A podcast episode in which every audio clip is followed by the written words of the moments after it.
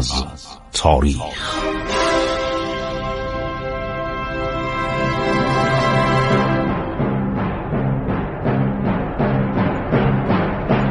کاری از گروه جوان و اندیشه رادیو جوان.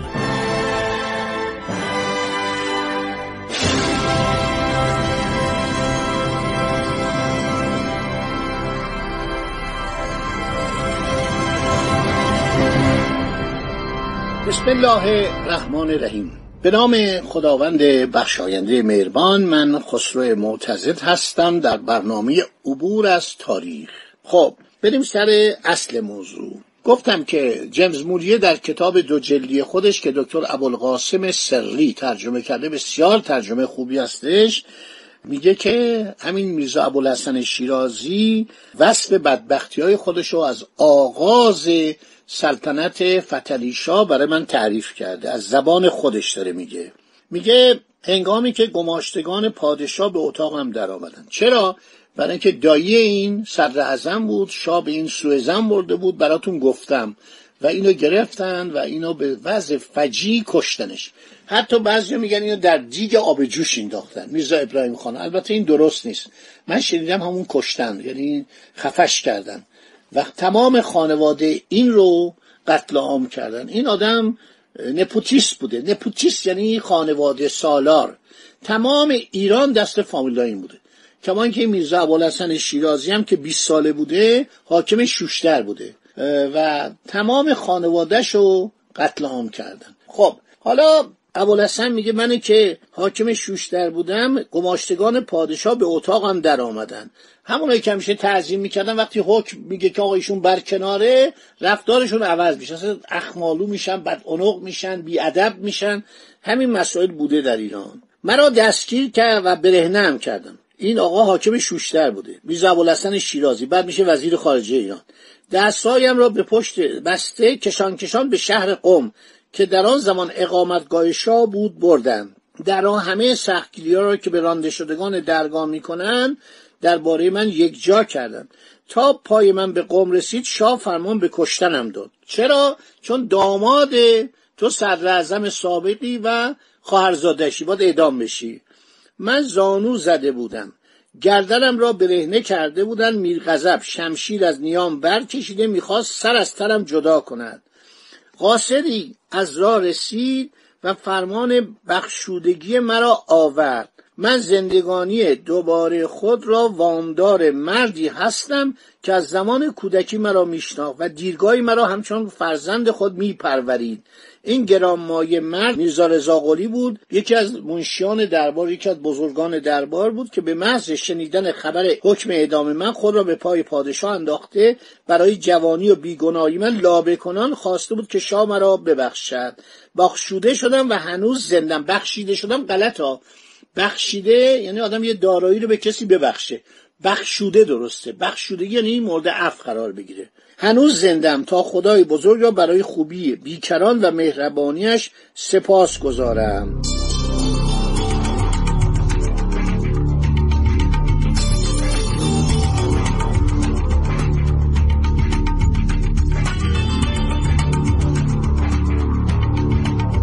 میرزا ابوالحسن این حالا که به سر در رفته در ایران نمونه. از ایران فرار می‌کنه. بهش گفت برو شیراز زندگی کنی. این میره از ایران میره و میره به شوشتر. از مهمان نوازی که خوی مردم به اصطلاح خوزستان بهره میشه چون با مردم خیلی مهربانی کرده بود. بعد در زمانی که در شوشتر با توی دستی و تیر روزی بیرون می‌شد از اون شهر می‌خواست بره هیچ کدام از نیازمندی های زندگی را نداشت. انبوی از مردم نزد او آمده به زور هفت هزار قروش قروش عثمانی بوده. به او دادن پول دادن. از شوشتر به بسته از آنجا از دل عربستان گذشت از دل صحراهای عربستان گذشت.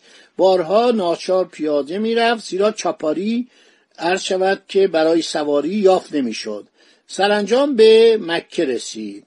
بعد به شهر دوریه پایتخت عبدالعزیز که در آن زمان پایتخت عربستان بود به آنجا رفت از مکه به مدینه رفت پس از زیارت به بسره بازگشت. در بسره دریافت که شاه هنوز با خانواده او بر سر کین است. چون چرا تو دایید صدر سابق من بوده و چرا تو داماد او بودی؟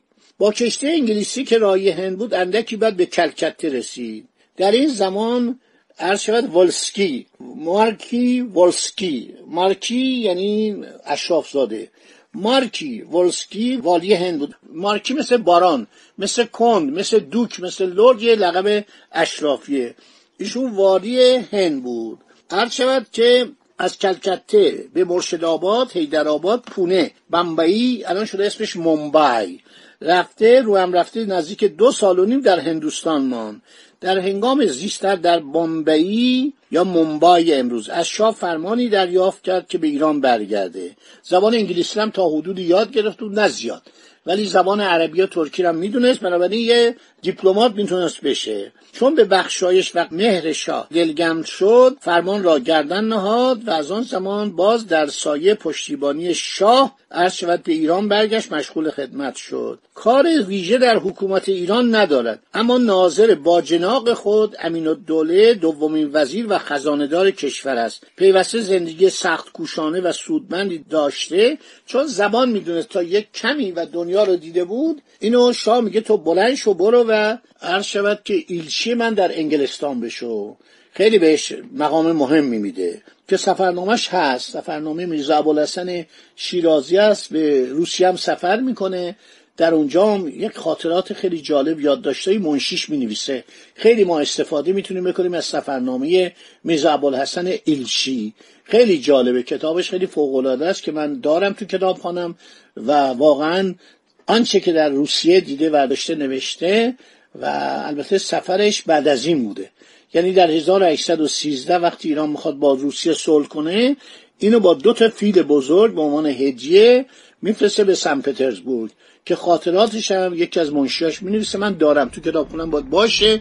انشالله می‌خونم ببینید چه ماجراهایی و چه اطلاعاتی اون منشی از وضعیت روسیه برای ما می‌نویسه.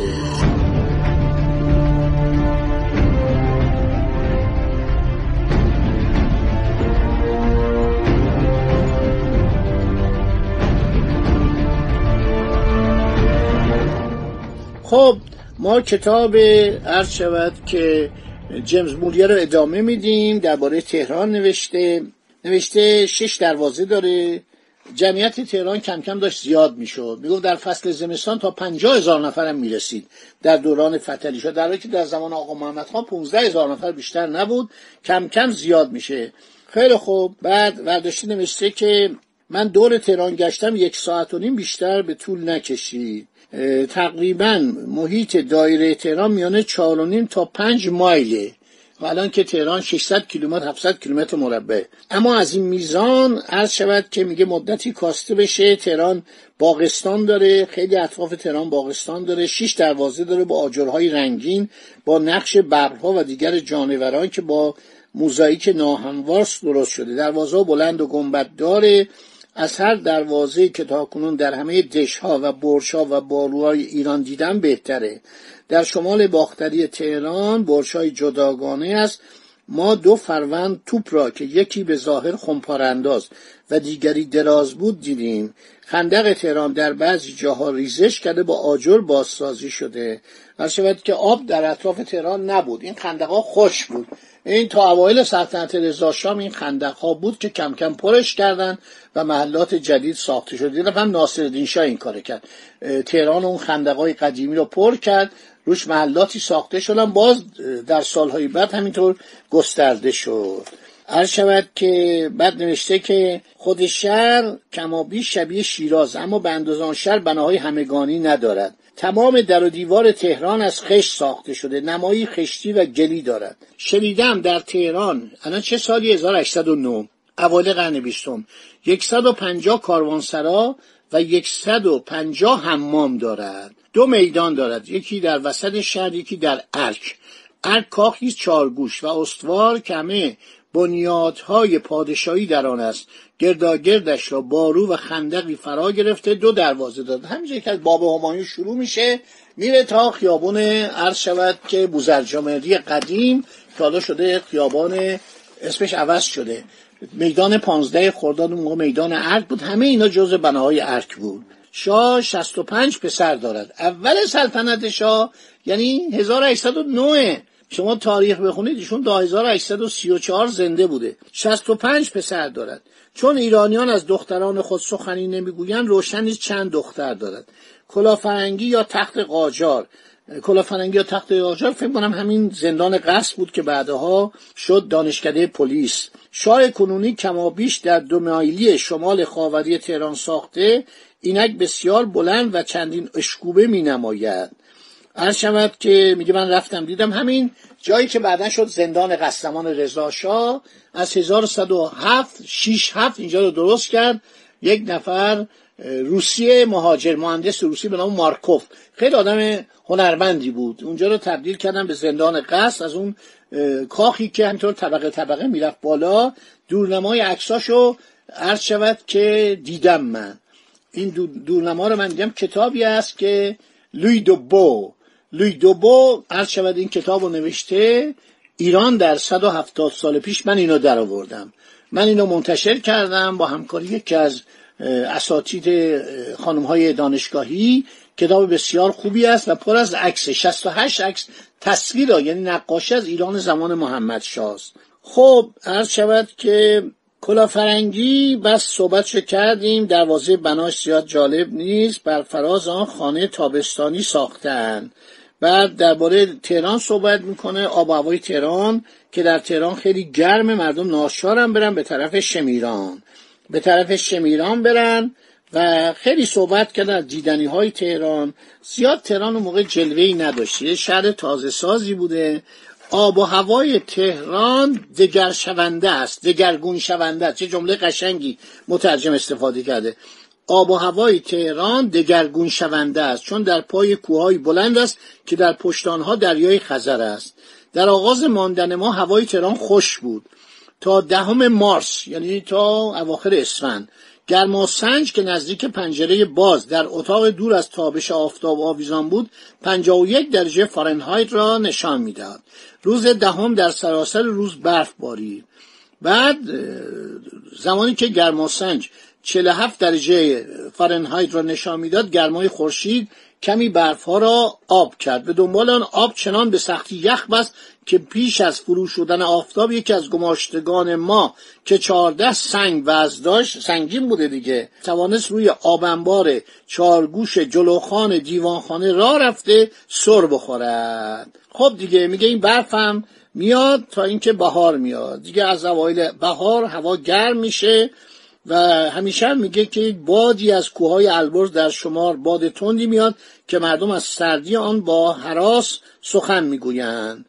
برفای البرز با شتاب آب شدن گرفت. هوا که گاه ابری و گاه روشن میگشت مانند هوای بهاران انگلستان بود. تهران وضع معتدلی ندارد در گودال و به روی بیابان شورزار و خاک نمناک ساخته شده گویند در تابستان گرمای هوا چنان سخت و تحمل ناپذیر می شود که همه بلند میشن در چادرهایی در نزدیک دامنه البرز که هوا به نسبت سرد است به سر می‌برند. کتاب سفرنامه جیمز خیلی جالبه خیلی زحمت کشته. همه رو دیده یعنی چشمش باز بوده مثل سایر کتاب هایی که نوشتن سیاهان این سفرنامه دراویل هم واقعا خواندنیه. اونم خیلی اطلاعات عالی درباره وضعیت مردم ایران داره. خدا نگهدار شما تا برنامه بعدی.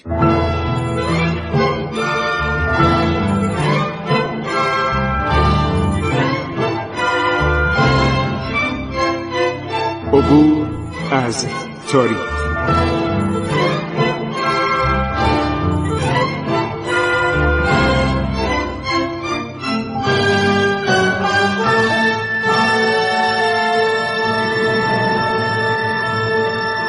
ایران با شکوه. سرگذشت ایران ما به روایت خسرو معتزد